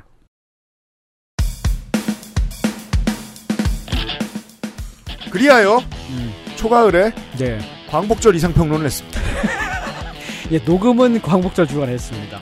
네. 그러다 보니 텀을 지키려고 행정적인 착오로 인해서 손이상은 다 다음 주에 또 나옵니다. 다음 주인가? 아, 다음 주에 나올 수도 있고, 다 다음 주에 나올 수도 있는. 섞일 수도 있겠네요, 막. 아, 그런가? 아, 일, 같은 일, 주에 나올지도 몰라. 이런 식으로. 네. 그리고 막 한 시간 뒤에 나와가지고 지난달에는 이런 얘기를 했었습니다. 라고 할 수 있습니다. 이상평론이었습니다. 네, 다른 방송 어디에서도 이야기할 수 없는 이야기를 그 알실은 할수 있어서 좋습니다. 여러분들 그 알실 청취자분들이 또 제가 하는 이야기들을 잘 이해하시기 때문에 또 더더욱 더 좋습니다. 고맙습니다. 끝. 네. XSFM입니다.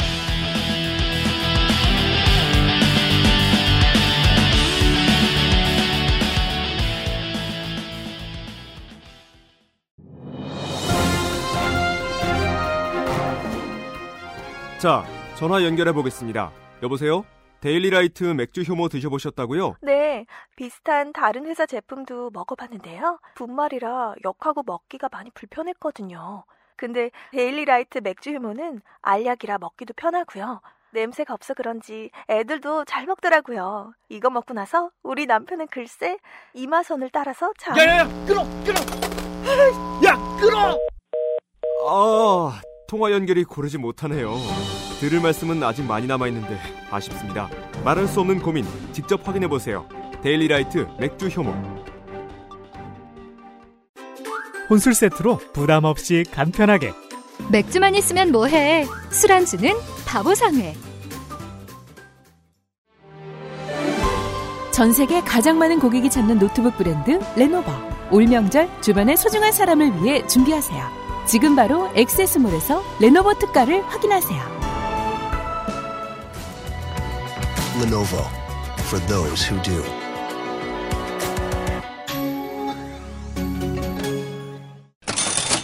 레노버. 추석 명절 누군가에게 노트북 선물이 필요하다면 레노버로. 우리가 술만 먹고 안주만 먹고 머리만 감고 살 수 없잖아요. 일을 해야죠. 네. 내가 지금 이게 억지가 아니라고 생각하는 줄 아세요? 하지만 누군가는 명절에 노트북이 필요해. 추석 명절 누군가에게 노트북 선물이 필요하다면 레노버로 준비해 주세요. 네. 레노버를 대표하는 단어 싱크패드와 아이디어 패드 그리고 X1 카본 시리즈 요가 리전 프로 시리즈 등등 여러 가지 시리즈가 있습니다. 초고가 high-end부터 저가형까지 다양한 라인업을 갖추고 있습니다. 요즘 라이젠이 발열이 얼마나 관리가 잘 됩니까? 어, 저가형 라인업이라고 해서 무능하지 않아요. 나만의 노트북을 만들어 볼까?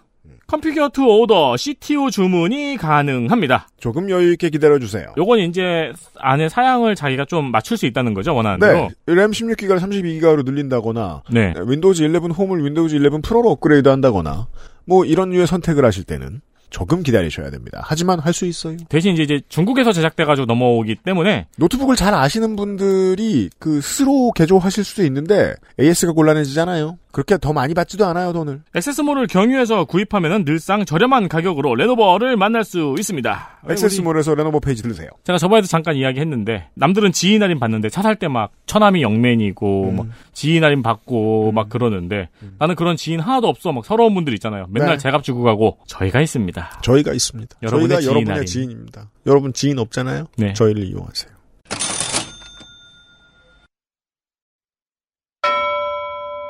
금주의 의사소통. 끝으로 짧은 의사소통. 익산에서 박땡땡 씨가 남편은 그 잼버리가 열린 부안에서 근무하는 소방관입니다. 다행인지 남편은 잼버리 소방서에 차출되는 소방관에는 포함되지 않았습니다. 남편 근무센터에서는 6명이 처음 차출되어 갔는데 첫날 가자마자 밤에 톡방에 난리가 나더군요. 여기는 지옥이다. 모기가 너무 많다. 컨테이너에 소방서라고 만들어 놓고 쪄 죽겠다. 화장실이 없다.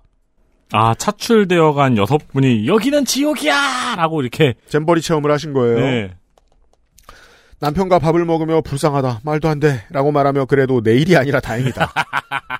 음, 이게 삶입니다. 직장인들이죠. 네, 하며 지나갔죠. 그러다가 뉴스에서 잼버리 사태가 만방에 퍼지고 사다리 소방차를 운전하는 남편도 차출되더군요. 그래서 함부로 얘기하면 안 되죠. 정치가 이런 겁니다. 남일이다 하고 웃을 때 내일은 내일이 됩니다. 남편이 한 일은 잼버리 대원들이 외부 행사를 하는데 너무 더우니까 사다리차로 공중에서 물을 뿌리라는 명령. 그걸 왜 소방차가 하나? 살수차를 부르면 될 일을. 땡볕에 물 뿌리고 온 남편은 얼굴이 빨갛게 익어왔더군요. 뭐 그렇게 생각했나? 살수차? 그 소방서에 있는 거 아니야? 이렇게 생각했나? 수 있죠. 그 체계가 무너지면 그런 오해가 얼마든지 가능합니다. 음. 사실 잼버리가 망할 거라는 사실은 새만금을 조금이라도 많은 사람들은 다 예상했던 거였습니다. 잼버리가 열리기 몇 달 전부터 남편이 말하더군요. 새만금 부지가 완전 뻘밭이라고요. 그, 그 중에서 이제 잼버리가 열린 곳 그곳 말이죠. 네, 네. 배수 하나도 안 되고 난린데 거기서 어떻게 잼버리를 할지 모르겠다고요. 아, 이미 다 지역 주민들은 알고 있었네요. 잼버리가 막 일주일 전까지 그 얘기를 하면서 미쳤다고 하더라고요. 그 사실을 다 알면서 왜 아무도 스톱을 말하지 않았는지 누군가는 총대를 메고 말했어야 했는데 말이죠. 자, 총대 메고 말하면 그 사람부터 수사받는 정국이잖아요. 음. 현 정부 여당의 정치는 그렇잖아요. 그것 역시 행정력을 엄청나게 가파르게 떨어뜨리죠. 네. 이걸 이해해 주셔야 됩니다. 이 이야기를 보내지 말까 미루고 미루고 있었는데 오늘 유형이 해병대 최수근 상병이 원광대생이었다는 걸 말씀하시는 걸 듣고 머리가 멍해졌습니다. 앞에 말했듯이 저는 익산에 살고 있고 원광대를 졸업했습니다. 제 남편도요. 거기 거기에 최수근 상병의 아버지가 전북 소방서 소속의 소방관이라는 것도 남편에게 전해 들었습니다. 무언가 너무 많은 요즘 뉴스들이 내 주위에서 일어나는 것 같아 무서워졌던 날이었네요. 네. 의연하게 사시기 위해서 남길 수 있는 경험은 하나밖에 없습니다. 내 주변의 범위를 넓혀 보시는 거죠. 음. 그 사람들의 그 공감 능력이 정치를 언제나 발전시켜 왔거든요. 저거 나한테도 일어날 수 있는 일, 내 애, 내 배우자한테도 일어날 수 있는 일이라고 생각하시는 거 말이죠. 그럼 막기 위해 뭘 하지? 고민은 알아서 하십시오. 시간이 많아요, 우리가 생각보다. 다른 거 할 시간은 없는데요. 어, 운동할 시간이나 조깅할 시간은 없는데 고민할 시간은 있잖아요. 감사합니다. 해병대 전후에는 뭐랄까 해병대 장병이 사망했고 그리고 대령이 지금 정부에서 이런 취급을 받고 있는데 음. 팔강모 벗으라고 요청하고 있네요. 박정훈 대령 만나러 갔더니 아 아니구나. 아, 아 김계환 해병대 사령관에게. 음, 네네. 기억하실지 모르겠는데 07, 08년에 촛불 집회 때도 해병대 전우회들이 당시에 채택이 잘 안 되고 그 받아들여지지 않아서 그렇지 되게 나름 쓸모 있는 아이디어를 내놨었습니다. 음? 어, 사수대 앞줄 쪽에 해병대 전우회가 나가서 있기. 음. 그래서 그때 이명박 정부에서 제대한 사람은 함부로 군복 입고 다니지 말라. 아, 그게 그때 나왔지? 맞아, 맞아, 맞아. 먼저 움직였던 분들 중에는 해병대 전우회가 있었어요. 네. 그것이 이제 민주주의와 표현의 자유의 측면에서 봤을 때 좀 꼰대 같고 뭐 이렇게 받아들일 수는 있습니다.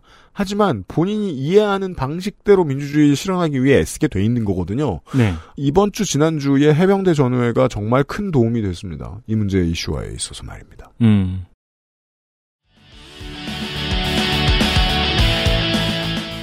많은 입장들과 많은 고민들이 이렇게 만들어가는 겁니다. 해병대 전후의 분들한테 정말 고맙게 생각해요. 이번 9월엔 특히 말입니다. 521회 그것은 알기 싫다를 마무리 짓도록 하겠습니다.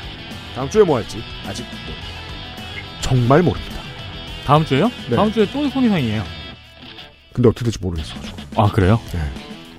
한동안 어 제가 한동안이라고 말하면 여기서 10년 늘 다음 주를 열심히 준비하고 살았습니다. 다음 주는 대처가 없습니다 지금. 하지만 돌아오세요. 뭔가 방송을 하긴 할 테니까. 뭐, 뭐 있겠죠. 뭐 그냥. 뭐 있겠죠. 앉아가지고 우리가 목요일 날 5시에 청취자 여러분, 실패했습니다. 끝! 그리고 뭔가 막 그냥 같이 야구라도 보든가. 그러니까 업데이트, 휴업. 그게 쓸 일은 없어요. 뭘 해올 거 아닙니까? 아니, 왜 축구나 야구할 때 보면은. 네. 유튜브에서. 워치 얼롱. 네, 생방 많이 하잖아요. 네. 그거라도 하든가. 뭐 그런 거라도 할게요. 집회 워치 얼롱을 하든지 뭐. 아, 당대표 뭐 단식 워치 얼롱을 하든지 뭐라도 할게요. 돌아오겠습니다. 들어주셔서 감사합니다. 어김없이 돌아옵니다. 522회에 만나요. 인생 네트워크 유승균 PD였습니다. 허상균 민정수의 편집하고 있어요. 그것은 알기 싫답니다. 안녕히 계세요. XSFM입니다. I D W K